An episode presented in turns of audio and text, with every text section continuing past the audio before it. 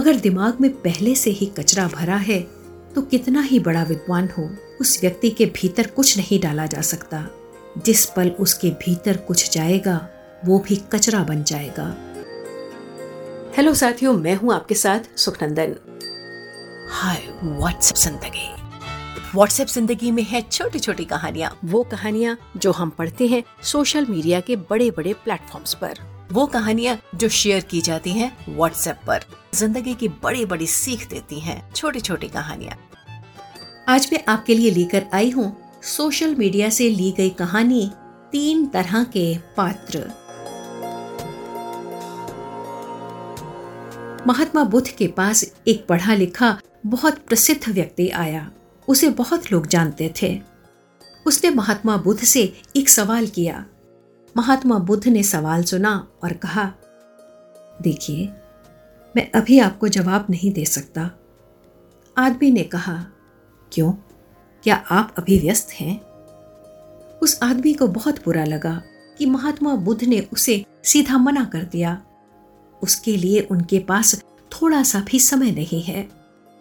उसने कहा भी, मैं बहुत दूर से चल के आपके पास आया हूँ। महात्मा बुद्ध बोले बात ये नहीं है। मेरे पास समय ही समय है। पर इस समय तुम्हें यह जवाब समझ नहीं आएगा। उस व्यक्ति ने यह सुना तो उसे और भी बुरा लगा।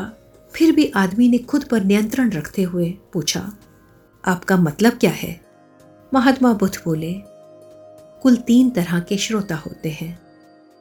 एक होते हैं उल्टे रखे हुए मटके की तरह। उन्हें कुछ भी समझ नहीं आता। उनके भीतर कुछ भी नहीं जाता। यानी वो अभी तैयार ही नहीं है।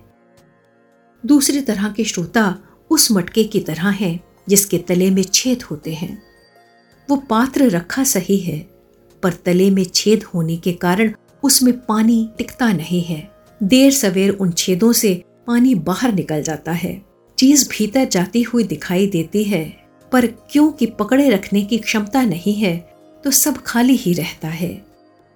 और तीसरी तरह के श्रोता उस पात्र की तरह हैं, जो रखा भी सही है, उसके तले में छेद भी नहीं है, पर उसमें कचरा भरा है। ज्ञान भी कचरा हो सकता है। जो कुछ भी दूसरों से लिया हुआ है, वो उधार है। उधार का ज्ञान कचरा है। वो आपको पवित्र कैसे कर सकता है? वो ज्ञान आपके काम का है ही नहीं। बिना ये जाने आपको केवल भ्रम होता है कि आप जानते हैं। अगर दिमाग में पहले से ही कचरा भरा है तो कितना ही बड़ा विद्वान हो, उस व्यक्ति के भीतर कुछ नहीं डाला जा सकता। जिस पल उसके भीतर कुछ जाएगा, वो भी कचरा बन जाएगा। कुछ भी नया सीख सको, इसके लिए पहले अपने अंदर के कचरे को साफ़ कर तुम्हें खुद को खाली करना होगा। कहानी यही खत्म हुई। साथियों, कहीं ना कहीं हमारे अंदर भी ऐसा कचरा जमा है जिसे हम ज्ञान का नाम देते हैं।